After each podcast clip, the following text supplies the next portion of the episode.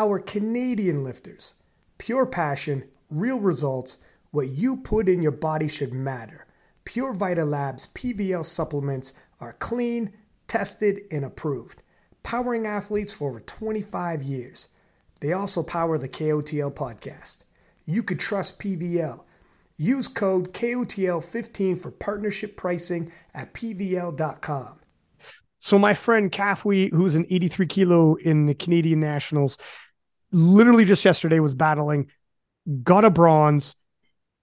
Chances are low he's going to go to Worlds this year. Very difficult. He did the very first 2019 um, Worlds. He made the team. He got a bronze at Nationals, still made the team regardless, and was at Worlds. And he's been at every World since. So it's the first time in years. And um, it's tough because like he's used to seeing everybody at Worlds and they're used to seeing him.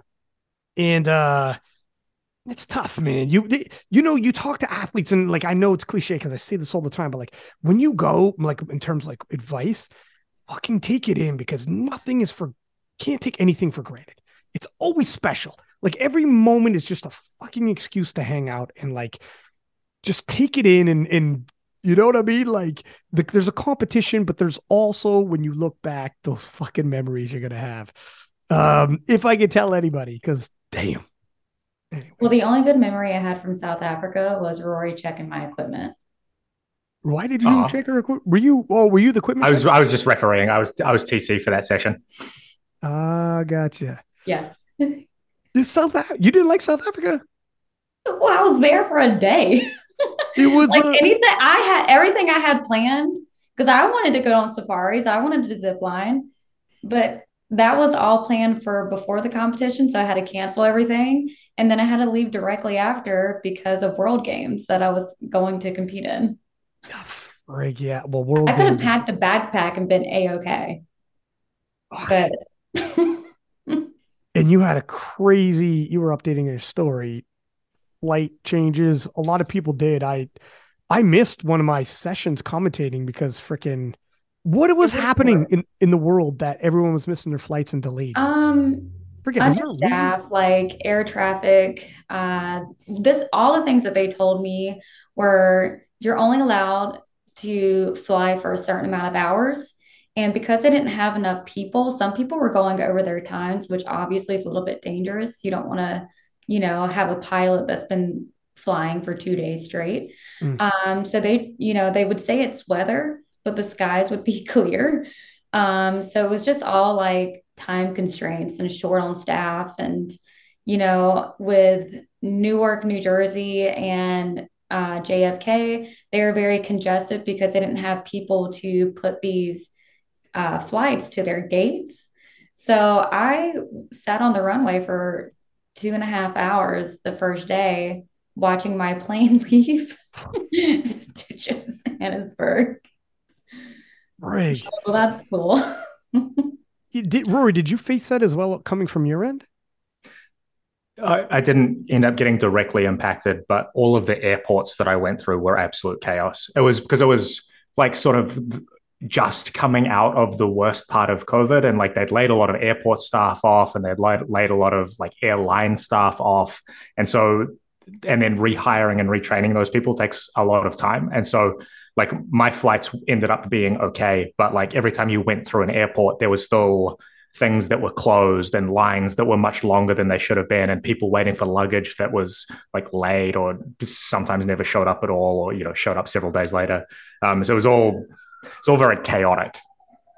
I I remember um because I think maybe it's I don't know how bad it was for Europeans, but in North America there's a couple. In, I can't remember everybody's. I think Lugo got a little caught up in it as well, if I'm not mistaken. I'm trying to remember everybody's stories, but I remember I went to the airport and it got delayed, delayed, delayed, delayed, and then to the point where um then it got canceled finally, like way late. So this is Friday, and then I'm on. I'm trying to like book another flight, and they're like, it's to be, I don't know, like two days later.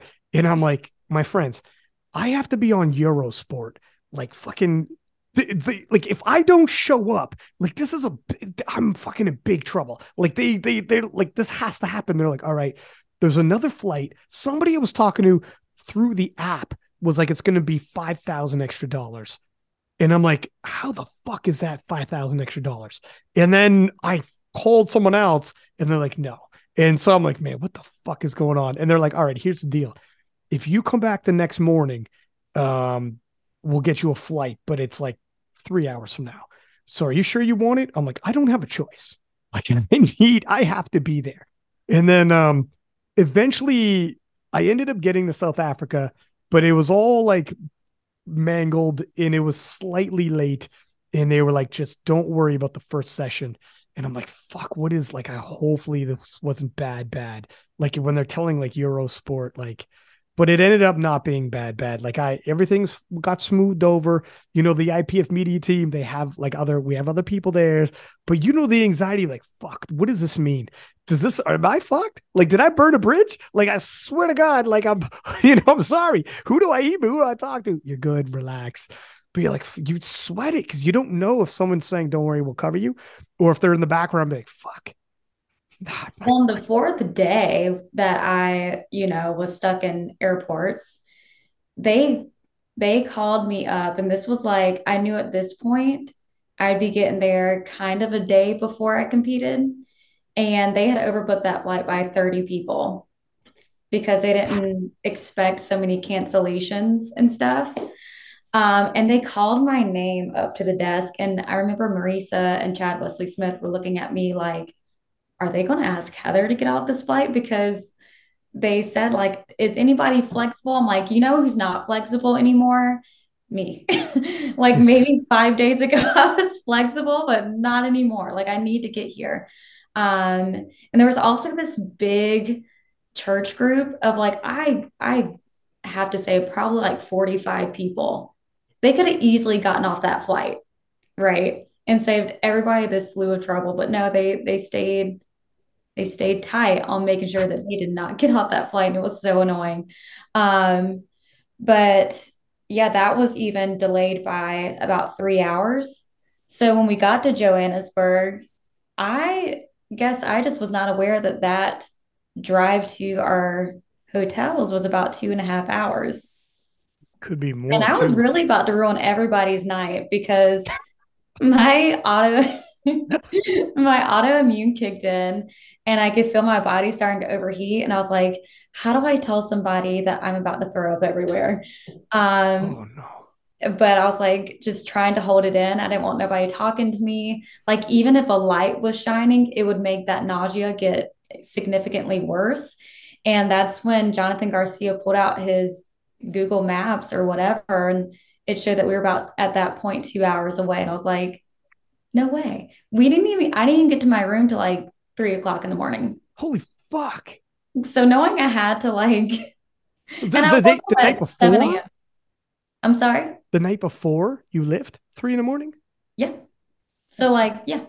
And you lifted in the afternoon or morning? I can't morning. remember. You were the morning session? Fuck that shit. I remember I went to Nando's and I saw Mike and them, and I was like, I tried to make a joke. He said, Heather, aren't you supposed to be like lost in an airport somewhere? I was like, yeah. yeah. Like, surprise. I think everybody was more surprised that I even made it. Because there was one point when I was stuck in Atlanta when they were trying to get people off that flight though they were giving out cash vouchers and it i said if it gets to 3k well, I might just have to be like, I'm a professional powerlifter now. I just have to go because I feel like something is telling me you don't need to be here. Now, when I did wake, I got there at like three in the morning. So I remember I started the bath because my legs were so swollen. I knew I needed to soak them, but I had gotten so sick once I got to my room. Um, I had to get a charger from Chance Mitchell because the one I had was the wrong one, I guess and um, it was it was actually to charge like a cooling pack for my medicine.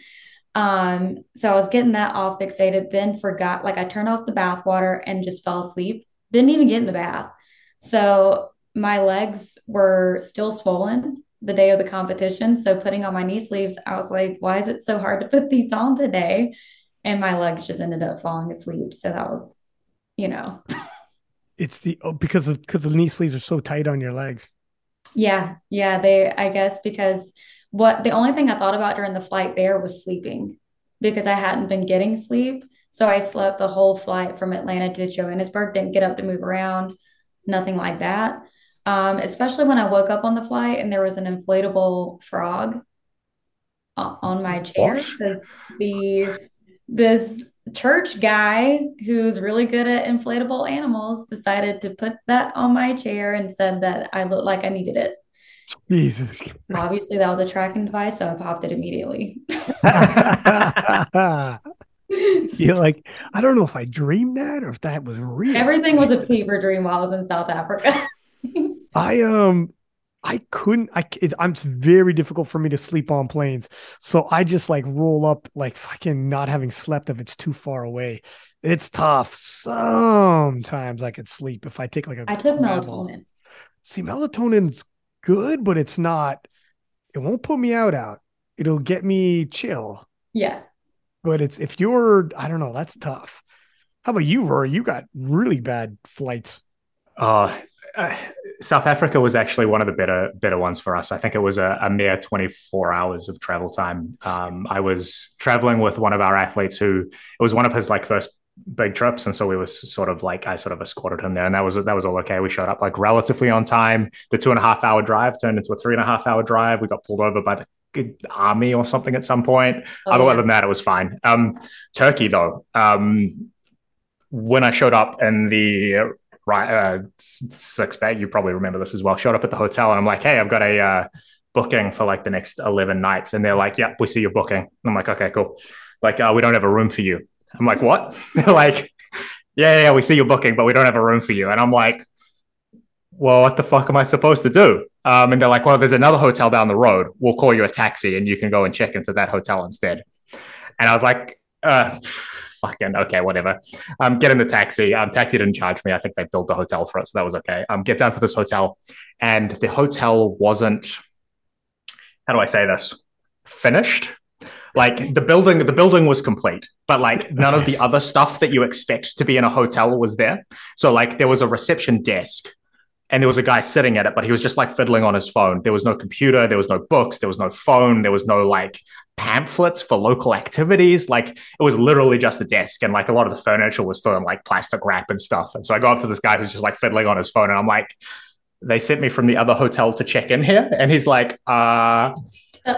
I can't check you in because we don't have a computer system. But what I can do is I can send you back to the other hotel you can check in and pay there and then come back here to check in. And I was like, Go fuck yourself. yeah. Or it would have been funnier if the guy goes, bloop, bloop, bloop, bloop, bloop. There, you're checked in. Get in your room. He's like, so, and, uh, I'd spent like two hours at the previous hotel already, right? Like that, that whole process took a really long time. So I went back to that hotel. They made me pay again. So I paid like another 800 euros on top of what, what I'd already paid to check into this other hotel. Took the taxi back to the other hotel. Um, but like, why did you have finally? but I don't know, man I don't know. and they like Why? hand wrote me a receipt, and I was like, okay, like I'll just take the receipt to my travel insurance and be like, okay, give me the money for this. And then they obviously they wouldn't accept the handwritten receipt, which I probably should have expected, but at this point it had been like four hours, and I was just like dozing off on the couch while I was waiting for them to sort the shit out. Um, anyway, the hotel room that I ended up in was really nice. It was absolutely gorgeous, like absolute luxury. It was just like in a hotel that wasn't ready for guests well, at least it's fucking completed. When you said it wasn't ready, I was like, was there no ceiling? It was like, well, this is different. You know, you know when you're putting like uh, a, a bath or a shower in, and you, you you put the glass in, and they leave like that plastic wrap on it, and they often draw on the plastic wrap so you can yeah. see that there's glass there, and they'll like make notes on it and stuff. I'm like, all of that was still on the uh, on the. it's like you shouldn't be there. You're there, be like, I feel like I shouldn't be here. Like I'm here. It felt like it had two more months of work before it was like ready for guests. You know, like like yeah. it felt like they just needed to go through and you know finish taking off all the wrappers, like set up the TV so that the TV actually worked. Um, you know, like just like the finishing stuff. Um, but they hadn't done it yet. Well, at least you didn't have a monkey break into your room. oh no, I did. I did in South Africa. Yeah, I did. I had to fight yeah. a monkey with a with a cushion. I have like a really dark sense of humor. And, you know, obviously while I was there, like I was just I was done. Like I just wanted everything to end at this. And um, I was like, I he was taking me to the venue and I was just trying to have conversation. The guy was like, I was like, oh look, a monkey. And he's like, that's a baboon. I was like, okay. and he said, don't don't touch them. Don't try to be friendly with them because they can attack you. I was like, my guy, I have not been that lucky this whole trip. If a monkey attacks me, it's okay. You're like, fuck it, I'm ready to die. This yeah, monkey at that point, like I would have just it would have been okay. And you're like, and this monkey better be ready to die too, because we're we're gonna scrap. you're like, like, you're like, we're, like I'll throw hands with a monkey. They were big. Mo- Some okay. of them were enormous. Listen, uh, a baboon. Sorry, baboon was it? Yeah. Okay, a baboon. So people, those little monkeys that people are taking pictures of, like spider monkey style, I'm sure they're like strong, but a fucking baboon can literally tear your arms off. They are ungodly strong. It is ridiculous what a baboon is capable of doing if it ever like there, there's videos some people, crazy people, would have baboons and try to domesticate them. And the baboon turned on this lady. So this this one lady had a baboon. Her friend kept coming over. And the baboon, you have to medicate them to keep them domesticated. And eventually the baboon got jealous of this lady that kept coming over. So she, the fucking baboon turns on the lady and you hear the 911 call. In the 911 call, you hear this old lady who owned the baboon say, You gotta come over and shoot this thing. It is eating her face. It pulled off her fingers. It's pulling her flesh off. The lady survived, has no fucking face. Like it, her, it literally just started pulling. They're they're crazy. You don't ever want to fight this thing. So to be at this resort and have baboons rolling around, you're like, and they're like, yeah, just fucking leave these boys they alone. Were because the, they were at the windows and the doors where we were warming up. and I'm sitting here trying to get a picture of it, and Mike's yelling at me to warm up. I'm like, bro, let me live my life. Let me experience one good thing in South Africa. Let me get this freaking picture. And then I had Delaney actually get all the photos for me. Um, so such a great guy. he was the baboon was at the window looking in. Yeah, yeah. Like, he like, what's going on? Somebody his size, and he was like, "That's her." Yeah, he was, you you looked over after your after your like when deadlift or something. The baboon's like, yeah. He's like cheering you. That's the one I'm rooting for. The baboon had favorites. He's got an American flag and shit. It was no, I didn't. uh I didn't see like the spider monkeys or baboons until way late, but I seen all the videos. Like obviously they ran up in Gavin's room and fucking took all this pre workout. There's some spider monkeys rolling around high as shit on pre. I mean, all of his pre workout. No, that they also took. they also took all of his melatonin, right? So I've got like a really funny mental image of a spider monkey like sitting in a tree, just like dozing off. A couple hours later, just like falling out of a tree. Yeah. No, that oh. monkey's for real, Dad. Like, there's no that way. monkey died. Oh, he's, he's gone. he had a fucking weekend, though. He, he was really dangerous for about 25 minutes, and then he's gone. Yeah. Yeah. God bless him. Um, I did. Right. I did really enjoy the way back to the airport. Um, the next day after I competed, of course. Um, like I, it was just me and this guy. His name was Gift. He was my driver, and we stopped at the gas station because he needed some water. And they were bringing in the super heavyweights, and the super heavyweights saw me in the back of this car, and I looked at them, looking at me, and I was like, "Help!" and then like we just left. So like I remember some of them looking at me like, "What is happening?" Is she getting kidnapped? Why? Why did you do that? Why? You, they're gonna kill this guy if they didn't know no better. But he and I was like messaging the group chat because we had a team chat, and I was like, you know, you guys, if y'all are able to ask people questions, you probably should. I knew why there was huge speed bumps apparently the community wanted speed bumps and the government wouldn't do it for them so they made them themselves oh. so some were very very high um yeah i asked a lot of questions oh. i'm pretty much like a local it was uh the, the cool thing about south africa um, I know you didn't get you didn't get to stick around, Heather. Rory, you around quite a bit. Is the hotel and then the mall on the other side of it. And um, I went hotels. to the mall. Did you? It was nice, right? I did. I I went and got my nephews a few gifts, and then realized like kid shirts also fit me, so I got me a shirt too. Nice, nice. Yeah. So, um, talking about PA Nats, I said you had a hurt hip, and you do not have a hurt hip. Can I you believe that, Rory? Do you know how many DMs I got? I f- made... You're saying Ryan said something without fact checking it? Yeah.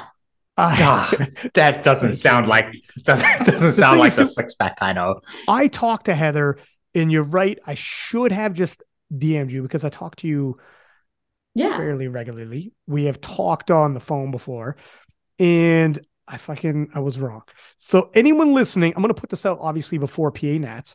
So everyone who heard it, Heather's well, I'll let you say it. How are things? You the update like for really real from you. Well, you know, after that was brought to my attention that my hip was hurt, I actually went and heard it just so it was real. Don't say um, that. Don't say that. Don't put that on me. Like, you know what? I'll show him. I'll show you want to hurt it. no, um, it, it's kind of like one of those things to where uh, because of my scoliosis, like my hips are always wonky. And that's typically why um, I tempo squat. And people are like, oh, everything she does is a tempo. Like, no, that's just how I squat because it's so easy for my hips to shift. And if I'm not in control over it, it will do a major shift. And that's when it gets a little bit irritated um, because it's shifted to the left side already. Um, that just comes with that double curve. But no, it's fine. like irritated but not injured. Irritated but not injured is a massive difference. Uh, yeah, it's a massive difference. Um, I do have also massage therapist and a physical therapist like on site at my gym. So if the second like something does arise, they're there to help me immediately. In your adaptation to the new bench rules, how's everything flying for you? I just make jokes about it because it doesn't affect me. That's that's my coping thing. Like, well, so I think because and this might be weird because usually a topic doesn't like concern me, I'll just leave it alone. But I think because the rules just are weird to me, they're very hit or miss, they're very inconsistent depending on the competition. I don't like that. so that bothers me, which makes me get involved. Um, of course, the IPF did post a video from Sophia where she did a good job trying to explain it. But then directly before that, at I want to say it was a Danish competition, a guy bombed out and he was well within the rules based off the guidelines that they had already presented. Um, so that was kind of conflicting. It was kind of contradicting each other. And then the next competition, I don't remember what was after that, maybe PA uh, bench nationals. Um, some people were high, right? Mm. And they, I mean, they were given red lights, but if it really depends on the judge, and I wouldn't, I would hate for somebody to go into nationals, you know, not get caught on stuff, and then go to worlds and wonder why they bum out. Like there needs to be some consistency with judging. And I know it's hard, but the rules are also, I don't care what nobody says, the rules are also not cut and dry. It, they need they need to be very more detailed to where nobody can ask a question. Yeah, so, the, the the tricky bit about this particular rule is that the top of the shoulder joint, uh, which is the term, the phrasing that they use in the rules, is not a well defined landmark like the other landmarks that we have for for things like this and the rules are the top surface of the leg at the knee. And like everyone can agree what the top surface of the leg at the knee is right? Like that's that's very straightforward. The top of the shoulder when you're lying down is actually not a well defined thing. And in particular if you're wearing clothing that is of a solid color like if i was wearing this shirt looking at my shoulder from this direction this is just like one black mass right? And being able to pick out of that what is the top is is actually really difficult. And five people could look at it and see five different versions of the top. In yeah like they don't know is this the top or the, like they is what the is? is this the top? Is like is it the top when i'm standing up? Is it the top yeah. when i'm lying down? Is it the top of the like why is it the top of the joint and not just the top of the shoulder? Um like rory for anyone listening rory is a international ref Um, obviously ref at the World Championships, and will ref, ref at this World's Curry. I, I expect so. Yes. Yeah. Yep. So, having said that, you will be one of these people applying this rule. So, what are are you confident in what you know and, and your expectations that'll be upon you, or how do you feel about this? Not super confident. Um, I am trying to get more confident with it. I'm trying to watch a lot of bench presses from the front referee angle and try and determine what I think would be depth or not, and sort of compare that to how it has been refereed in other meets and make sure that I'm being consistent with the way that it's being applied in other places. But like Heather alluded to, it's not really been that consistent so far. Um, like I think it was was it PA bench nats the interpretation seemed relatively uh, uh, relatively loose, which is actually how I had in- initially interpreted the rule um, when it was first introduced. Um, there was another meet at around the same time. I don't know if I don't think it was the Danish meet that that Heather made uh, mentioned, but there was another meet at around the same time that I also watched, and it was much much stricter. It was a much stricter yeah. interpretation, and a whole bunch of people bombed. It was like thirty percent of people bombed or something. Holy and when the rule and when the rule was initially introduced, they said it's only going to affect five percent of lifters. So that made me think that that wasn't the intended interpretation because clearly it wasn't only affecting five percent of people, right? Um, so, based on that, I think the interpretation that was used at PA Nats is probably the interpretation that was originally intended. But what I would really like is for the rules to be written in such a way that I don't have to look at these two different meets and be like, well, based on what is written and also what was implied in other sources, right? Like I should be able to look at just the rules and understand what is what is going on instead of having to look at the rules and some Instagram videos and Sophia Alice's story and you know whatever else is going on. Well, and that's the thing because I do feel like PA nationals, um, they were very loose with it. And then you do see these other referees in European countries being a lot more strict. And it's it's common knowledge that over there, it the judging is way more strict than it is in the U.S. Um, but that's not that's exactly what I don't want for somebody from the US. I don't want them to have these loose rules to where they pass and then they get over to an international competition and wonder why they're bombing out. Like we have to have some kind of standard over here as well, or we're just going to find ourselves in some tricky situations when we get somewhere else. And that could be the determination between a world title and not for some people. So I don't want to see anybody be put in a situation to where that can be stripped from them. What is, um, because that's a good point. You're right. So uh, I know Gaston, or I'm pretty sure Gaston's coming. So I think two PA Nats. So is he? Yeah, I think so. I will text so. him right now. Where oh, okay, hang on. but um, I'm pretty sure he is. I don't know 100 percent uh because things can change. But if he does show, I the I think like if he's in a jury, for instance, or if he's obviously if he's going to be sitting in a chair or whatever, I don't know what capacity he's going to be there. But with him on site, I think we'll be closer to the interpretation they'll want at Worlds at least. So we'll, we'll take a look because even if he's not like necessarily there in official capacity judging, um, and he could he'll be there and he'll definitely have immediate feedback. So okay. let's see. This will be interesting. At the very least, like to your point, Heather, where it's like I don't want no surprises for anybody. It, when they go to Worlds, at least they'll find out. They'll be like, listen, you know, and people could even ask, you know, be like, okay, look at, I just, I just made a world team. How did I look? And, and it's, it's Gaston. So you'll get, hopefully, you know, uh, I don't know his availability. So we'll see. We'll I don't know. Gaston always tells me I'm great regardless. like if he likes you, it, might be like a little bit of like, Tyler, you're doing so good. No, I'm not. yeah. Don't tell me. Yeah. Don't surprise me later.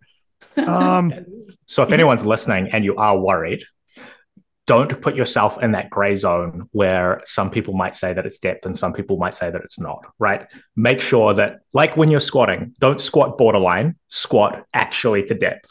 Don't bench borderline or in that gray area. Ryan. What's that? or, or, or at least on your opener. Because at least the- at least on your opener, make sure that you are not in a gray zone. You don't want to be in that area where there's where the subjectivity of refereeing comes into play. You want to be in the area where there are no surprises or or you know good surprises only, and you want to make sure that you are not bombing because because of this rule change. Well, here's the thing, because it's like it is true. Yeah, yeah, go a little deeper than you think. But on the flip side, people are going to be vying for very close battles for national titles where like going a little deeper could mean five kilo off your bench. You know, so it's very like fucking easier said than done. Same with squat, where it's like, like I don't gotta tell you, Heather, it's a your battle is one of the better ones um yeah. at PA. So it's like okay, but you're both kind of eyeing each other like, all right, we both got to hit depth. We both need a fucking bench. So it's but bombing means well, hundreds of kilos. Really my long deadlift arms and my close grip. Like I don't really have any issues on bench, but it's you know again, if somebody's going against me, I want them to be able to bring their best self, um, whatever that looks like for that day. And it's especially with this new rule. Let's talk about bench for a second because it's just so hit or miss. Like let's say you do miss your opener. No, but God, can you imagine like okay what do i got to do now like you're already going to be stressed to the max yeah. and like you said it's not as easy as just like all right let me narrow my stance some because if that's not something you haven't been practicing that could really i mean you could just be missing your second and third attempt because your body is just not built to handle that and that form. Gotta so go light for that i would that's where all that dark humor would come in and i would say things that probably got me in trouble. It's that's where you go light so that if it is light enough that if you have to like change your freaking setup, mm-hmm. you might have to a little bit go light enough. That uh, at least though with PA Nats, we've gone through Canadian nationals. Um, we've gone through uh, what else have we? We had the Iceland international games. We've had we've had like obviously the American bench nats. So we have some data points. So it's not it's getting easier and easier anyways i think people are adjusting but we'll see they're going to take away sumo next what's that sorry they're going take away sumo no i no, that would be no. they're not going to do it. No. That would be terrible. That would be absolutely fucking terrible if they did. That is uh because when i think about like some of the biggest lifts and Ahoro at 83 at the World Championships when he did like he pulled 847 pounds, 345, 85 kilos, and like locked it out, but it came out of his hands. It was fucking crazy. Um, it was still one of the most popular lifts of all the worlds. Like sumo's still entertaining. You know what I mean? It doesn't need. Don't mess around. It's hard. It's I'm hard. pretty sure that both the heaviest deadlift in the men's and the women's in the IPF was conventional for both. Oh yeah. Like if people are talking about sumo's easier, than you would expect the best deadlifts to be sumo, and they're not. So you know. Yeah, Jess did the biggest women's, and it was mm-hmm. conventional. Who did yeah. the biggest men's? Uh, Jank was it Jank from Turkey? I think it was Jank at like was, was it like three ninety nine or something like that? It was where he attempted the I think he attempted the world record a couple times. Anyways, the super heavyweights sometimes have a hard time with they pull conventional. I And Jesus pulls conventional, and he was. There. I was about to say Jesus don't seem to have a hard time. His deadlift is. Yeah, he's conventional. Massive for a super heavyweight. Yeah, in in strongman, that's all they're allowed to do, and they're all massive men. Um. So yeah, you could pull conventional. It's not. Yeah, it is what it. Is. Everybody's body types are all different. Uh, what what are you thinking are the biggest showdowns for PA Nats? Like, do you think it's it is uh, you think so? Yeah. It. Yeah, like you know, people are excited for that. I'm excited for that. Um, the 47s, I think, are exciting because you got two um, incredibly strong women, um, both strong in two special lifts. Like we got Jess, who's very very strong in bench, and then you got me, who is very strong in the deadlift. Which, unfortunately, at the end of the day, I know exactly what I got to pull to win. Mm. So having that advantage rules, but at the same time, I think we both understand that we have to make our lifts because missing one lift could be detrimental, you know, to a national title. But going, I do believe, and I've said it to you before that I do believe that 247s will be invited to the World Championship in Malta. Um, and if Tiff is still in the 47s when that time comes around, I think that would bring out a good show. But I don't know what the Canadian 47 lifter just did. Um, but I had never heard of her because she was a junior lifter, but she seems relatively strong. So, I mean, there could be something really incredible happening in Malta this year. Um, 52s, I don't really see a big show. I don't really see a big show besides like the 47s, maybe 57s, but I still think that Natalie Richards will take it. Um, the 52s could have had a show, but that one, I don't even want to get her name wrong. She just came out of nowhere. Megan, chances. Uh, yes, chances... yes. So there's two Megans, right? Or is it just? Um, I have to pull this up, but there's so there's Megan Jamie. Uh, oh, Jamie. I'm sorry. That's who I was thinking of was Megan. Yeah. So Megan, she just came out of nowhere. And I do think that she's going to go ahead and take that national title um, and give Nomi maybe a run for her money come Worlds. Again, super lightweight women. We'd like to see that. 57s, you got uh, Natalie Richards, who and Chrissy, but I think Natalie Richards, she's just she's Incredible. just really strong. She's in her own little world. We're in Natalie's world. We're just living in it at this point, the 57s. And then um, you know, we we do have some people competing in the other weight classes. Unfortunately, with the Carpino score, um, that might affect some people. So it's it's hard when Sheffield's right around the corner and those lifters that you typically would look forward to seeing won't be there. It's still gonna be fun though. What do you think, Rory? What do you think the chances are in terms of with Carpino's involved for the American team? Like obviously Sheffield, Bonica, um, Amanda, and we have you know 247 second hit. We have Chance's athlete Megan in the 52s. However, should be noted she she was competing previously as a 57, a late 57.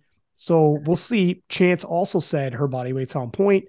Her gym looks look good, but this is a bit of uncharted territory. What are your feelings, Rory, in terms of the American team? Have you looked at it?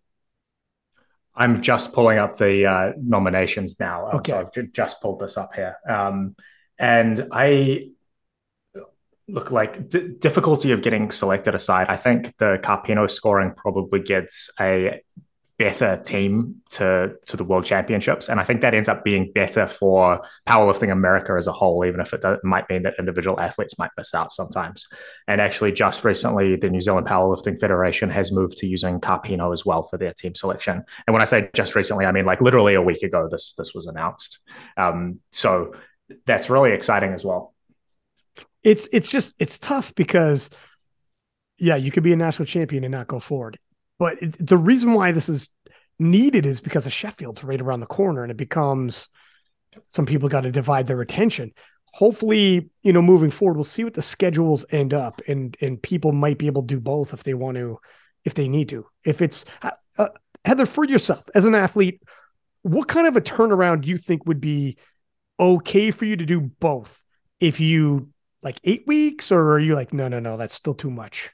Too it depends soon. on the competition. Now, obviously, we had a quick turnaround last year with PA Nats in World, so eight weeks definitely is doable. Um, but I mean, that quick turnaround where it's like three and a half weeks and then you're having to go back right over here, that is pretty tough on the body, mm-hmm. especially mm-hmm. if somebody's having to cut weight. I could see that being, you know, relatively hard because, of course, like you want to celebrate after your win, you have a banquet to go to, um, but you really can't. Like you got to dial in right in training again and go right into another peak. So it's, you know, that kind of happened to me with World Games. Like my body was just like, enough, you're done. Um, so like I had to call it at that moment because my health was just dwindling from that. Um, and our bodies can only take so much but I would say like a good eight weeks is okay. Um, but I do feel that we do have to come to some sort of game plan to where the US is not just back to back to back with these competitions. I don't think it's I don't think it's essentially fair for us to put our bodies through that and then be expected to perform such a high standard. And also you you even as like like the athletes on that end and then as the fans too it's easier for the fans to understand anyone following okay, how do you get to the world team? If it gets complicated every single year, like, okay, you won, but you nationals, but you're still not on the world team, or like, am I watching when I'm watching nationals? I'm not watching the world team selection. Like, like it, it, it's you don't want too you don't want it too complicated. You want it to be more bing bang boom. So if you could like space it out and it's enough, and you could be like, okay, everybody should have enough time to come to PA Nats. So PA Nats is where we're going to decide it. You know, or like if yeah. it's far enough apart, that'd be the best possible scenario. I don't know in terms of the scheduling. What's you know, I'm not putting these things together, so I'm not sure. But um, well, I know Taylor's competing at PA Nats and Sheffield. So some people like him will be able to because yeah. Taylor can show up, win PA Nats, you know what I mean, hit a Carpino and be like, "Thank you very much." You got you got a battle. You got pot. You got like two, right. you and um and your com- opponent are both capable of a Carpino one. Jess can do a Carpino one. You could do Carpino one. So it's like super super duper tough. There's there's obviously in the 93s, Bryce and Chance also could do Carpino one and win as well on the men's side. And uh I think the 66s, Jonathan and Brian can probably both hit a Carpino one. So there's there's a couple where it's like, yeah, we don't we can't take the foot off the gas. Whereas Taylor's like, let me yeah you know. the 93s um that's super hit or miss because the 93 is such a stat class. And I do see a lot of people potentially reaching that Carpino from like first to fourth place. So it's like you know, they do get first dibs if they win nationals and reach that Carpino. So you could see people like Jonathan or Chance not being invited to Worlds in Malta because these people won their title and they met that Carpino score. I feel like the only reason they wouldn't go is uh, dates didn't align with what they have going on or financial situation. But I think the 93 class is going to look a lot different for the US this year. That's where it's tough like so chance said he is he'll be at pa nats but um jonathan won't so jonathan chance can hit that carpino one we know we yeah. already know so the likelihood of jonathan gavin going to worlds is greatly diminished once chance rose his hand and said i'm going to pa nats. I'm going to hit that carpino one. And then chance bryce knew. Chance knew that there was other people going to hit it. And he kind of wanted to take that away from them because obviously like he has goals that he already has plans for himself.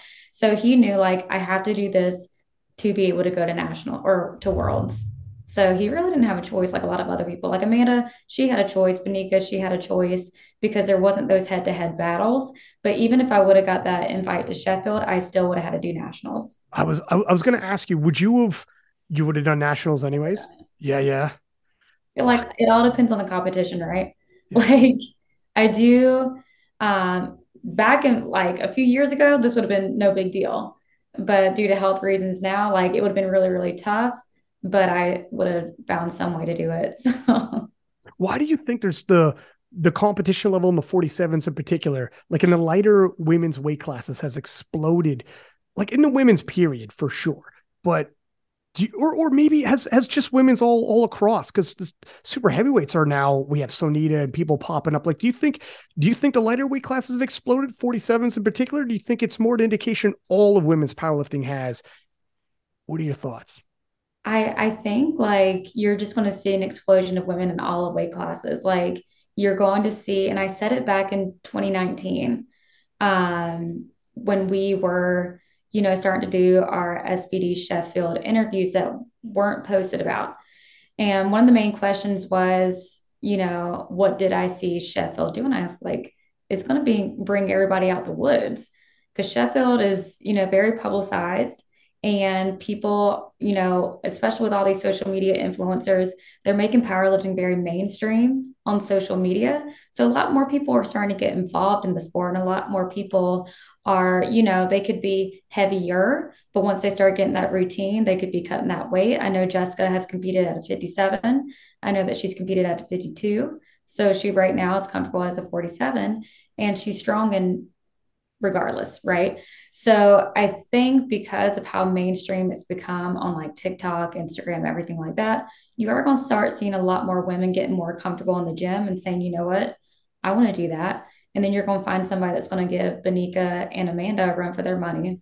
Like I'm starting to see. So it's just a matter of time.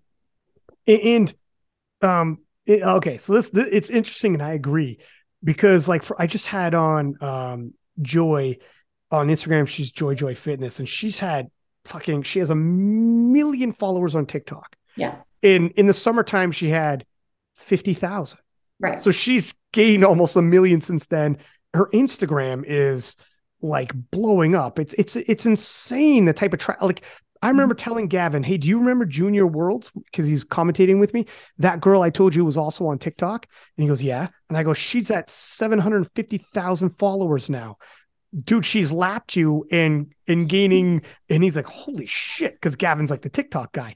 And then, and then when I had her on the podcast, she goes, "Yeah, I can't believe I'm at like nine hundred thousand. I go, "Not, uh, I thought seven fifty. I checked. It was a week, a week." Yeah. I checked. And that's the thing. Like she's so popular on these social media platforms that the younger female generation is going to see that and be like, you know what? That's motivational. That's inspiring. I want to be like her. And that's when you got all these 20 year olds coming after a 31 year old 47 see, see, you got the younger generation. They're young. They're in college. They're eating ramen noodles. They're weighing 130 pounds. They're coming after me. But you know, ideally, once they get older, if they do want to gain that more strength, they're probably going to have to go up a weight class, right? And so it's eventually, if they do want to put on that size, if they do want to put on that total, they're just going to end up going up. And that's when you'll start seeing all these women go into different weight classes. Like, hey, I look good as a 72 now. I'm going to compete here. You know what I mean? So, um, I look forward to situations like that. I, I told Pete, they're like, well, are you, you know, worried? I was like, what would I be worried about? Like, I've been waiting for this for a long time. Like, it's, it's tiresome going against yourself, essentially. Like, why would you not want somebody equally as strong pushing you to your limits? Like, this is exciting for me. I got a couple questions that, and and and and uh, so that's interesting. Like your athlete, the athlete's mentality of yeah. we're here for competition. I've I've I pushed myself. Here's well, a couple things. First, you've obviously already established. I remember when I had on Penna and Turbo Tiff and Leah, and they were all like, Heather's the 47 goat, though. Like she's still the goat. Like it is what it is. So you're established. So you don't need to prove yourself in terms like you're you want to continue to add on to the resume. Mm-hmm. But if mm-hmm. all stopped now, it's not like it's like, oh, I never panned out. No, you've already like won world titles, broken world records. So it's like icing on the cake now. Do you feel like um do you feel that way where it's like, look at when I show up, is do you feel like there's pressure the same as it used to be, or now that you've won so many titles, broken world records, and you've laid your place in history has already been made. If it all ends today, you can look back when someone's like, Were you successful? By all accounts, you were successful. Right. Or do you feel does that take off pressure? Do you be like, nah, but when I show up, people like the 47 kilo goats here. So you you feel pressure to, you know, live up to this legend. Like, what, what do you? No, I stopped people pleasing a long time ago, and now like I'm the one that's applying pressure to people. Like you're going after me. Let's let's be honest. I'm not chasing you. Like you are who wants to beat Heather Connor. Like you're putting pressure on yourself, and me being the competitor I am, I'm going just to apply a little bit more. Like that's what I do. I get in your head and to make sure that not only are you physically strong, but are you mentally strong as well? Because if your mental game is off, physically you might not perform as well. And, you know, as a very veteran athlete at this point in this sport, it's very hard to put that pressure on me because, again, I have literally nothing to prove. I'm still doing things that most women have not done yet. Um, and you know, that's what I had to tell myself when I essentially pulled out of World Games. And I was sad about it. Um, and I put that's the only person that's putting pressure on anybody is myself. And I had to come to terms with no, this is what's best for me. I can't really be thinking about what anybody else thinks in this moment. Um, and before that would have really just hurt my mentality because I did always put that pressure on myself like I have to do this or people are going to get mad at me. But again, like I've reached a point where I'm okay with everything that I've done. So at this point, I just go and do what I can. And if people don't like it, they don't like it. but I showed up and I did my best. So it's if you think that you can apply pressure to me or you think you can get in my head, like I told my mom this the other day, like people forget like I'm mentally ill. So it's no way. No way. You get in my psych. No. Does it does it help like if someone's trying to get in your head to be like, you can't expose me. I'm already proven. Like you yeah. can't undo what I've already I've, you can't take away the titles I've already won. Like yeah. what what's going to happen to me? I could stop now and I'm good. You can't take anything from me now, right? Like it's almost like fuck it, let's go. Whereas someone else who hasn't yet, it's like you're still fighting to get where I am. Yeah. You know, so right. it's the pressure's on you. Yeah, the pressure's not on me. I've done everything I needed to do. Like at this point, it's just adding to my resume. Yeah. So you're trying to get to where I'm at now that pressure's on you, not me. You're you're in an enviable position, and this happens in sports where it's like you look ahead and you're like, look at over the next four years.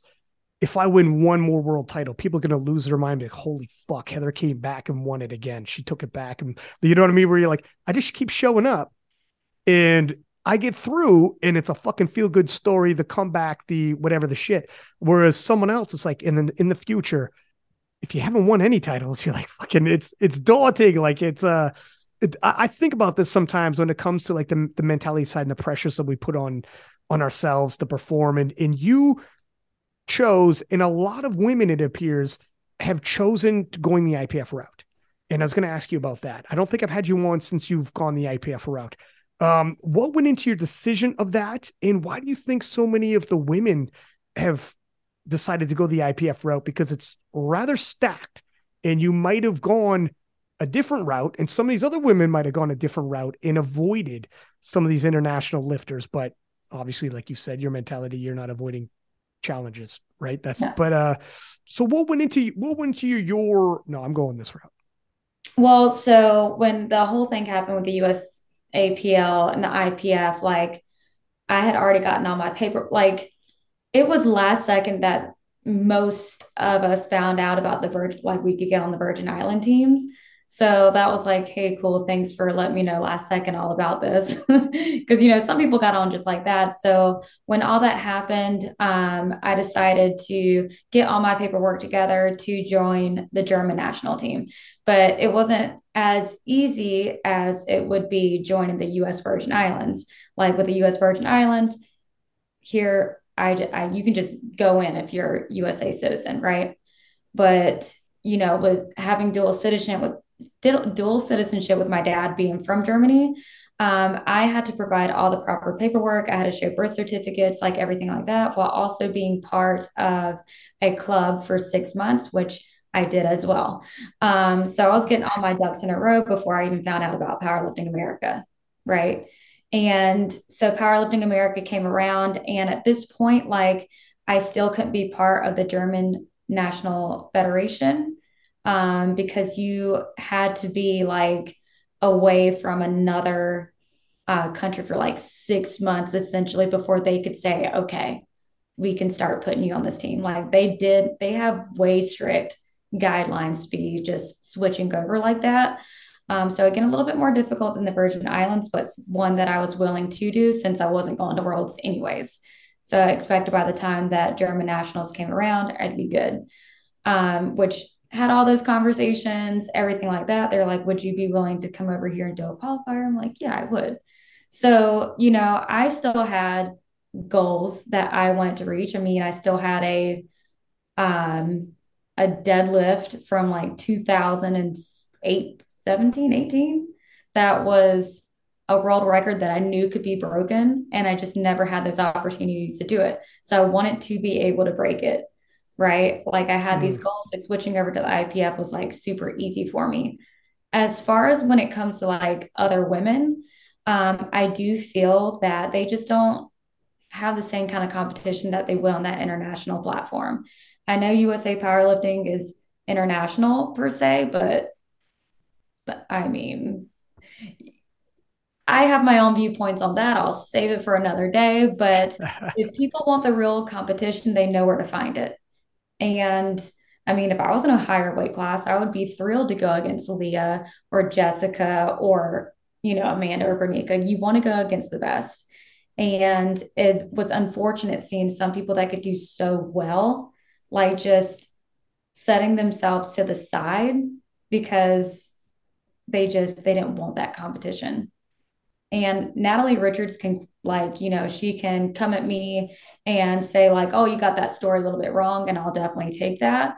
But from what I was told, um, her old coach wanted her to stay USAPL. And I always thought that was very weird because though I don't know Natalie personally, I don't have conversations with her like that. I did know her potential. And so it kind of made me look down at her a little bit because I'm like, why would why would you do this? You have all the potential in the world to literally be the greatest in the world. You go set it right now and you're selling yourself short or you're allowing somebody to sell yourself short. So when people would bring it up to me, they're like, well, what do you think Natalie should do? I said, she should probably get a different coach. Because in the back of my mind, I felt like if she stayed USAPL and she won title after title after title, it was only because she didn't have that appropriate competition, which essentially was okay, it, make, it makes your coach kind of look good. Like, oh, I put this athlete through all these national championships. But then it just stops there. Like, you don't go any farther than that. So why would you not want better? I I, I had a uh, Natalie on the podcast and um I told her like hats off. I said in like DMs too when when I found out that she was coming over, but I said hats off to you because first off, in USAPL, there's nobody that can match you in your weight class. Nobody like Joy Nnamani and Jade Jacob. Mm-hmm. Joy is is 495 kilos international competition, and Jade Jacob 495.5 kilos international competition. And Jade is like, at Sheffield, you can expect me to go over 500 kilos. And so for Natalie, who's 501, just a stitch mm-hmm. over 57 kilos. She weighed a stitch over 57 kilos, but um, they're all right there. Like these are ladies that like, and, and you give a couple calls to Jade at Europeans, and she was over 500 kilos, right. um, and a couple calls that were somewhat controversial. So I told Natalie, I'm like, you know, you're these women, like you could have stayed USAPL and all your friends and family would not have known that there's someone else out there. They would have no idea there's someone else out there. If you stayed in that vacuum of just, you know, like because we're still kind of a niche sport. And she's like, yeah, but if I think there's someone else out there and Joy, Joy and Jade, it's undisputable. They're waiting for me. She's fucking going out there. If you know, I she, think somebody's out there, girl, open your eyes. Yeah. Borrow my glasses. You know, you see it but you just got people in your ear feeding you the wrong information. You, you ain't surrounded by the right people. You're surrounded by people that don't want to see you grow. I don't care if somebody's in my weight class and is going to beat me by 50 freaking kilos. You better come on against me. Like, why would you sell yourself short when you got so many opportunities? She, I'm telling you, like, you got to have the right people in your circle because some people, they, they use you just to make themselves look good. And I feel like it, that was the situation for her. So when she like dipped out on this coach, I was like, she about to take off for real. And to look at her. so, I mean, it's, I don't know. I just want everybody to be great. Like, and it's kind of disappointing when you just sit there and let others be great when you know that could be you. Like, she could have already won a world championship but we all are presented with choices in life and you know she made hers and i'm glad that she has made this switch. So. Go ahead roy you're going to say something sir? Uh, if you're in the wrong echo chamber it can be really hard to see outside of that. Like if you if you're only looking at what's happening in the united states if you're only looking at what's happening in the usapl it can feel like that's that's the pond um, and you really have to, if, if that's the echo chamber that you're in, and I'm not sure if that's the case in this case or not, um, but then you you really have to deliberately step outside that and go, hey, what's happening outside of this? Like, what is going on in say the 57 kilo class outside of the USAPL? And there's uh, Joy and Bobby Butters and Evie Corrigan and like the list, and Maria T, and like the list is just going and going and going, right? That's what I mean. Like, what do you mean you didn't know there was somebody out there? Girl, talk to me. I'll tell you who's out there. like, come here, sit, sit right by me. I'll open your eyes to who's out there. well, she's here now, and, and, and, hats off to her. Like she's um, I said I'm like, uh, I, I, said exactly that to her, and she's like, look at I'm I'm both excited and nervous at the same time, and I'm like, you that's that's exact and that's that's exactly where you want to be. That's exactly what i said to yeah. heather is like you should be. When you make a big decision you should be both scared and excited at the same time. That means you're making the good decisions that in life in general. Yeah. if it's like if it doesn't scare you and excite you at the same time like oh shit. Now that now this is big. like she's going against somebody 100 kilos behind her anymore. She's putting herself in a position to where she's going against people that are like it's going to come down to a final lift and who's got it like that's those are the battles you want to see. That's what makes it exciting. You're over here in boring land. Nobody's going to pay attention to you. This is what we want to see. In head to head, not a calculator. Kilos. Head to head kilos. You know what I mean? Where they're in the same weight class. Um, yeah. So yeah, we'll see what happens. And uh, I was also gonna. Um, you were saying about how TikTok and like etc. is bringing people in, and some people are like anti you TikTok, anti. But I, even I feel like the younger generation that is using these tools, this is what happens. Like when you get older, sometimes you start being like, oh, that's stupid. This is silly. But that's what the older generations always do to the younger generations, every generation. It just is the, I don't get it. But that is like literally an age old tale, right? Um, but I, I, I do agree. We're like, look at TikTok started off with dances and all that shit. It's not that anymore. You know, it's more than just that now. And um, I don't know. I, I do agree that like these people, these young people who are doing these creative videos and piecing it together and, and putting casting a net of a fucking Joy is 18 years old and now can reach a million people. A million. And if she gets a small percentage of those people to try powerlifting be like, oh fuck, that's that, that's a cool story. Right. Oh damn, that looks cool. That looks fun. That is how women's powerlifting on the women's side, it, the casting call for talent grew in, in on the men's side as well. But uh, on the women's, it's really it's, it's grown huge, and um, I don't see the t- the pushback for TikTok or this kind of. I I don't see it. Let them. Women ain't on treadmills anymore. You know, we're not on the stairmaster all day now trying to grow a big booty. Like we want to squat, we want to bench, we want to deadlift, and we again like you know um, now there are the cringe people on TikTok. And fortunately for me, my TikTok is mostly animals. Um, and sometimes I end up on prison TikTok, which, anyways, like I don't even What's know how prison TikTok? What's? I mean, these guys are in prison. They got phones and they're doing their little dancey oh. dances. And I'm like, where, where'd you get a phone from? Where, how'd you connect to the internet? It's all bizarre to me, but I stay on there and I'm super fascinated.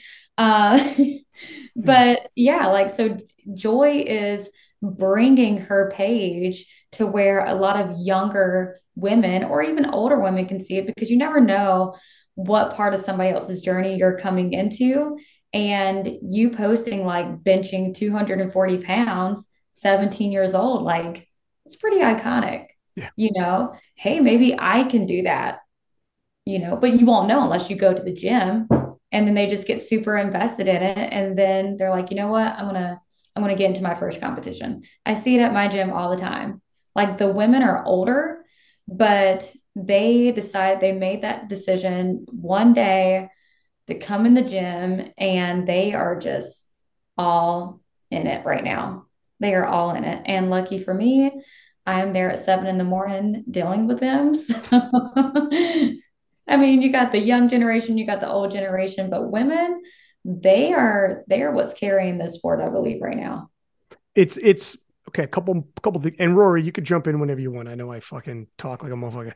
Um, feel free to like raise a hand and be like, okay, I'll back off. Um, do you want to go in? No, no, no, no. Okay, okay. I was, I, I just a couple things. Um, a to your point, in terms of sports, powerlifting is like, like you have like like basketball and, and WNBA, NBA, but powerlifting is unique in that it's like the UFC where women's um, UFC stars have like phenomenal matches uh, they sell pay per views. The men support the women's fights, and and the women's like it's not like a league because the same league, but you know what I mean. Like the men will yeah. support, just like powerlifting is like that. We're like the men will support that division and be all in on the battles in in the whole nine. So that's that's unique to not all sports and powerlifting has that, which is great. So it's not just dependent. But then on top of that, um, I don't know if you had heard, I had women on from Asia, Kenan and uh, Esther. And mm-hmm. we were talking about. Did you hear that episode by chance? Weird. I was asking. It got sent to me. Yeah. Okay, so I thought it was pretty cool how like I asked them, who do you guys look up to? And they're like, Heather Connor. And I was, and they, I was like, really? Because it's the way they describe women over there, like mm-hmm. shy, meek. They said if someone like compliments you, you go, no, no, no, no. You you put no, no, no. I'm you you lower yourself. Yeah. And like they said, what they found appealing about you was like, like when you like remember the videos from 2019 where you pound your chest after the last deadlift oh, yeah. yell, and like um and just when you hit the when you hit the platform like ah and you're like you know like every, you know those videos they were iconic now what Listen. was it like to hear that what was it like to hear that women across across the world well so if we take it back to before worlds in Killeen Texas I was actually speaking to Ben over SBD like Pete wasn't even somebody I knew at this point. So I was speaking directly to Ben and he would tell me he's like you know what Heather? We are not used to seeing somebody female wise as um, energetic as you on the platform. Because normally you would see women go out there they would lift and then they would just do like maybe a clap and then they get off but me like i would bring such energy out on the platform and i just thought that was normal because that's how i was in all my sports um, and then being like one of the first female lifters to start lifting with the hair down, doing the hair flip and everything. Like it just, um, yeah, like you can look back at those videos and be like, wow, like she's doing something. Like this gets me amped up. She just slapped herself walking out onto the platform. I know they just told these lifters not to do that. And here she is doing it. Yeah. That was my bad, but it made for a really cool video, right? and you want to see that you know emotion come from people i i think that's what i like most about powerlifting is when those emotions are captured you know sometimes you do have to you know say some things to yourself sometimes you do have to yell at the bar sometimes you do have to headbang it which i don't want you to do that but if that's what you do that's also cool um but to know that i'm making that kind of impact from women like in different countries that's pretty amazing to think about, to say the least, especially because they are shyer individuals. So if they go out there and start doing them, I'm probably just going to take credit. for real. like I remember even more than just that, but I remember like on podcasts, like on mm-hmm. KOTL podcast, I remember like you were, I'm sure other women were confident too, but you were like, I a, a fucking line that stood out for me that was like a killer line I asked you at the end of a podcast, I said, um, what is your message to the other 47s of the world? And you said, I can't wait to see who comes in second. I did. That was I, I, was and I was like, oh shit, that was a killer line. And it's like, um, it's not like a personal whatever. Yeah. It's like, no, no, this is me exuding confidence. This is how I like to, this is how I run my shit. And for all like some women, who are from cultures that it's you're not supposed to be bravado and not supposed to you're supposed to make yourself smaller not bigger supposed to take up less space not more space supposed to they're like fuck that's how i want to carry myself. They be they be small like, yeah. my whole life and that's what people don't understand. I've been small my whole life and because i've been a smaller female with you know scoliosis or everything like that like it was always like well do we want heather out here? Can this like hurt her? And i remember being on teams where they took my size as like they saw it as a disadvantage where i would then tell them like no like this is what i can offer you and some coaches unfortunately just couldn't see the bigger picture like i could and maybe that wasn't for them to see the bigger picture as long as i understood what it looked like um, and to this day like i've had some of those coaches reach back out to me and just tell me like how proud they are of me. And I just want to look at them and be like, remember when I was trying to tell you that there was something you weren't seeing? Um, but you know, it's all about perspective, right? And I was like, well, in this sport, like I'm small. You may not be able to see me, but you're definitely going to hear me. You're going to know I'm coming. Like I'm going to be as loud as I want to be. Like people that's going national, they know I'm coming. I don't gotta say, I don't have to post on social media. I don't need y'all to see what I'm doing, but you know I'm gonna be there and you know it's gonna be something. You know I'm not showing up with nothing. you know that that's you just really losing if you think that's the case. I always show up with something. And you know, I have been more busier with like clientele going up, starting a business and just really trying to do all the right things that you know, posting has been like hit or miss for me. But with bench, like you did say, like, you know, she's been posting a lot of bench videos, but dang, can I be proud of my bench for a second? Your bench is looking good. And it's, under the new rules. super consistent. It's been so consistent that I'm ready to like kind of mess it up at nationals. That's that's like my it's like my favorite thing. Like I can have this great training cycle, and then all of a sudden, like I'll be like, you know what? Let's just stick with the bare minimum. Yeah. everybody's looking at me like, why? Yeah. Does it go the other way too? Like you do a have a trash training cycle for something and they just like blow it out of the water when you get to competition? Yeah, well, you know, with this injured hip, um, that's that's what I'm betting on right now. I'm it's not injured. Don't start that rumor. but uh, uh, I was gonna say something too. Um, oh no, to your point, Rory. Sam Calhoun said one time leading into a competition, she's like, I swear to God, every max lift I did leading into this was like, I forget what the percentage was, but it's so much further down than what she put on the oh, platform. Yeah. And she was like, did not expect that myself. Like sometimes you can kind of surprise yourself when you hit the platform. You're like, fuck, I don't know. I'm I'm I'm gonna have to push, but and then it's there when you need it. And on the flip side happens too. Well, I kind of did that going into this training cycle. Like the other day when I deadlifted, I could have easily did more than 180 kilos. But I told myself, eh, you don't need to because the strength is always going to be there. Like I could go like three weeks without lifting, and all of a sudden I'm still deadlifting 200 kilos. Like is it, it's it's old reliable for you, huh? It is. Yeah, it is. Same thing with squats. Like I remember I came off a cruise where I was subjected to dumbbells, which trying to do any kind of like goblet squat or anything with that boat is trying to make up on time, I guess. Like it was speeding that day. And I remember I fell over with a dumbbell in my hand and I know that instructor probably thought that I've never lifted a day in my life. And um, I probably really made him feel that way when I put that dumbbell up and I left and got ice cream because it's way embarrassing. yeah. It, you it, do cruises rock around like that? So they have. Um, I can't speak for every cruise, but there was two times where I guess they were behind on time, so they sped up some. And um, this past one, they were going probably significantly faster. The wind was blowing, and I remember the restaurant I was going to was on the top of the boat, and I was like, "This is it. This is it. I'm about to. I'm out." My See, dress was flying up. I was probably like, "What? Like Marilyn Monroe? like Marilyn Monroe?" Yeah, it was a white dress and everything. No, but it was like flying up, and I was like, "Whatever." And I went into the bathroom to like fix myself, and ended up giving my lipstick to a crew member because she said she liked it.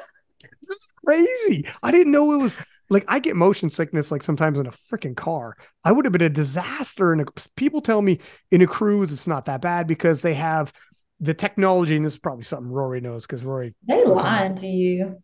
Uh, this is it because don't they have like the boat for anyone listening the boat and then it sits inside and the technology is it's like floating as well some so they move I mean, it de- it depends a lot, right? Like they have got yeah. things that damp the movement, but it depends very much on the size of the boat and also the like the weather conditions. Like you can, I'm going to use that word again. You can attenuate the uh, the motion of the boat, but getting rid of it completely, like it's uh, it's floating on a body of water. It's not a completely yeah, balanced just, object. Just like it's not going to be perfect. Dramamine is where you go. And then, but if you're anything like me, um, you'll get sick anyways because they'll accidentally give you beef broth in your soup when they know that you're super allergic to beef. And then you'll have to like stab yourself with an EpiPen and then you're just knocked out for like three hours. What a great time. yeah. No, I'm afraid of of uh going on a cruise, getting sick, and not being able to get off. But you know what? I did not let them know that I was having an allergic reaction because I got so anxious and I didn't want them to feel bad. So like I'm literally going into like anaphylactic shock. I can't breathe. Jesus. And the lady's like, "Is everything okay?" I was like, "Yeah." That's taking polite to another level. And I'm like, I'm leaving. like I'm leaving because I had somebody go get my EpiPen because, of course, of all times, I didn't bring it with me. And I made fuck, it- you didn't have your EpiPen. I have, yeah, I have EpiPens. Oh, no, but did you have it at? You didn't have it at the time. It was in the room. I didn't take it to lunch with me that day. Okay. And that soup, it was pretty darn good. I know why now. to die for. to die for, some might say. Yeah. So like she I was like, you know that dessert I ordered, I actually don't want it. I just I'm feeling so tired. And she was like, ma'am, like, are you? Because like, yeah, I'm so fine. And I got like halfway to my room, and that's when I saw my medical bag being brought to me, and I had to get like an EpiPen. Fudge, man.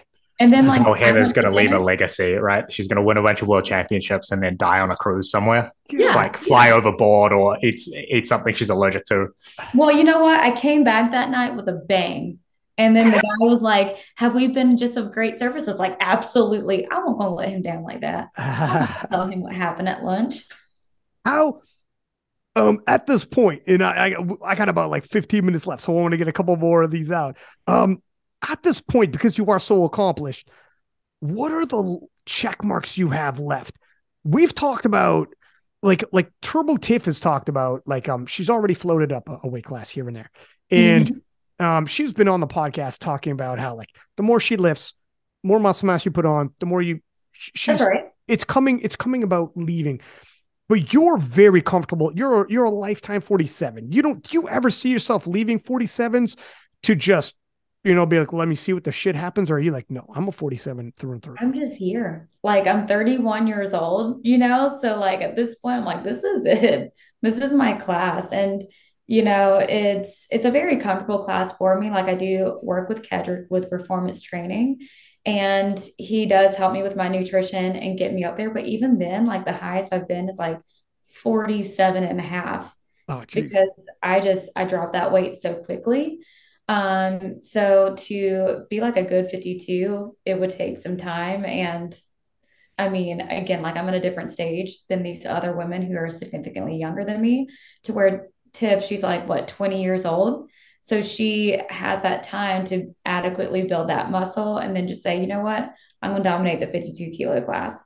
And that's what I was kind of saying. Like, as these younger women continue the sport, they are going to gain that muscle mass and have to come to that decision like, well, do I want to stay in this lighter weight class or do I want to go to this upper weight class where I am significantly stronger? Right. So, as a committed 47, I do think I am one of the strongest in this class, respectfully, and will continue to be. But as far as like staying classic, probably won't happen. Um, I think after winning another world championship, I'd be like, all right, let's go equipped real quick since I didn't get that opportunity and just see what I can do there what are your thoughts? I want to play the name game too, um, where I say a name and you give me, you can give me one word, two words, or what. We always say give a couple words, but sometimes people end up going into stories and shit. All right, let me just. Or you could say no comment if you don't want to as well. You could always say no comment. I've had a couple of those are like no comment, not touching it. But um, uh, was it? Oh, what were your thoughts on? I heard if the World Games goes classic, would that entice you to stay classic? for 2025. Is that into because yeah. yeah, okay, I thought so. That's a big one. Mm-hmm. Right? That's that's that's that's well, that was my goal for equip. I didn't get I had to again again unfortunately take that, you know, uh, competition away from me, but I can always bring it back. You know, now if it's classic or equipped, whatever. But I'm still gonna do it regardless. Yeah. So it's essentially it's the World Games experience with like multi-sport athlete compound. It feels like the Olympics. And that's, that's uh, I've reached the highest point. Right. So. That's that's one checkbox that you would like. Yeah, fair enough. Um, and that's 2025. So we'll have to see, man. Like the landscape in the 47s could be totally different by then. Mm-hmm. But but you are like old reliable as well. I'm gonna be let me take out old. Let me take out old. You're reliable in terms of 47s. If you're old, I'm ancient, so don't worry. Um okay. We'll we'll do we'll do some name game, name associations. Rory, if you have any that you want to say as well after I do a few, um, feel free. Okay. We'll do we'll do it. They'll be easy, not controversial. Um, an easy one, uh, Turbo Tiff. Good. Potential. 52 kilo world champion. It got better and better as you went. Um, Noemie Allabert. Second place. Oh, Still, yes, right. Well, that's true. Uh, 2019. Um, J- Jessica Espinal. Potential. I wish she would have did juniors so she could build her resume some more. But I think she's going to be very successful in the open top three. World record bench for sure. We'll see. I we'll have to see how the the bench rules and the whole nine. It'll be interesting. Um, Taylor Atwood. I mean, he's the king of the sport, right? You're king of the lives, he's king of the sport. That's right. I know. I know he's gonna like that one. Um, Every time I think about Taylor, I think about Owen, his son, though. So that's the first thing that really came to mind was Owen. He's so precious. And you and Taylor kind of came in at the same time. You're from the same era and are both still here. Like it's there's uh, something about that as well. Yeah. Where you, you guys came up together in the same period. I remember I actually talking about Taylor when we were in fucking Belarus airport. I shit Mhm. you not. Talking about like whatever the whole US team. Um, Russel Orhii. I just love him. Great guy.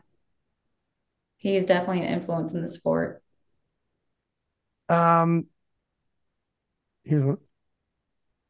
Six pack lap of that. Bad journalism. you go, little, little shoddy on his But research. Little takes shoddy on his accountability. research. Bad journalism Yep. takes accountability and does apologize when he's wrong. I called you. Yeah. We called each other, let it be known. And I was like, Do you want to call? And uh exactly. Take account. Thank you. I'll take it. I'll take it because We um love an accountability king. it's, a little lamer than King of the List, but it's uh but you know what? On on a for real, like um I feel like the older I get, the better communicator I am. Like like younger version of me was that was like I was not a great communicator with and I've gotten so much better. And like it is true. One thing that I've learned is like accountability is huge and fucking talk to somebody. We are Yeah. but but anyways, not to make it all about myself. But I've gotten better and better myself. Um Rory, do you have any you want to throw in there? I'll throw a couple in. Um, Chen Wei Ling. My first person I idolized. I always wanted to be Really? her. Yeah, always. And when I unofficially took her world record total, longest standing record there was, Mhm. I felt like the most prideful person in the entire world. And that's the reason why I wanted to go equipped. She's the reason Wow. I want to go equipped. Because I'm like, I'm gonna, I'm gonna catch her one day. Mhm. So she's, I mean, never got the chance to meet her, but phenomenal lifter. Mhm. Yeah. Very good. Uh, Delaney Wallace.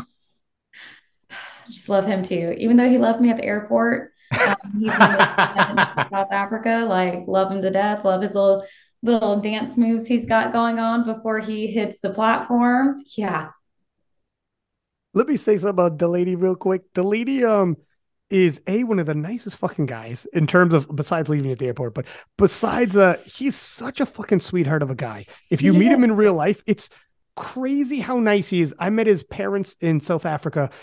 Crazy how nice they are. So then you're like, okay, I kind of get it. yeah. Um, and the guy can fucking dance. You see him doing his salsa. I- I- I- he could fucking sing. Have you guys heard him sing? And it's like, it, it I'm obviously. gonna like DM him directly after this and be like, let me hear you sing. Sing Oh. right now. I'm messaging him right now, like as we speak. I'm telling you, um, it's on his Instagram. I don't know how far back you got to scroll, but he in a studio, full on singing, the voice of an angel. This guy is Mister Watch Your Girl, but he would never take your girl from you because he's too That nice. is Rory. If, don't, don't Oh, listen. What? like that. Rory, Rory, oh, I'll take it. Just throw me under the bus, Heather.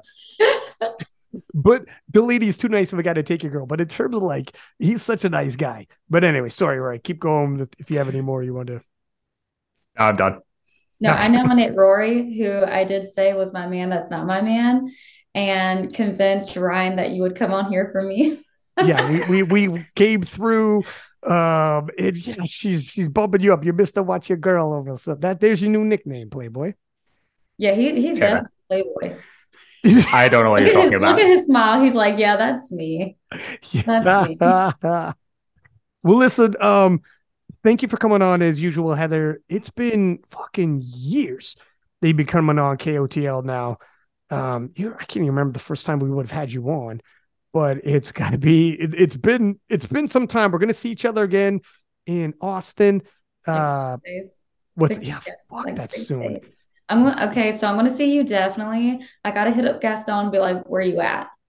Uh, yeah. So let let let's see. I'm pretty freaking sure he's coming. Rory's gonna be there. It's uh Rory's gonna be there. Can, can you fly fly me in here there, and I will I will be there. Do you hear that, Ryan? I told you. Is that me he was talking to? Because I don't know what's. I'm gonna fly him in now. you gotta talk to SBD to maybe uh I'll do commentating. I don't know. Would you fly me in for that?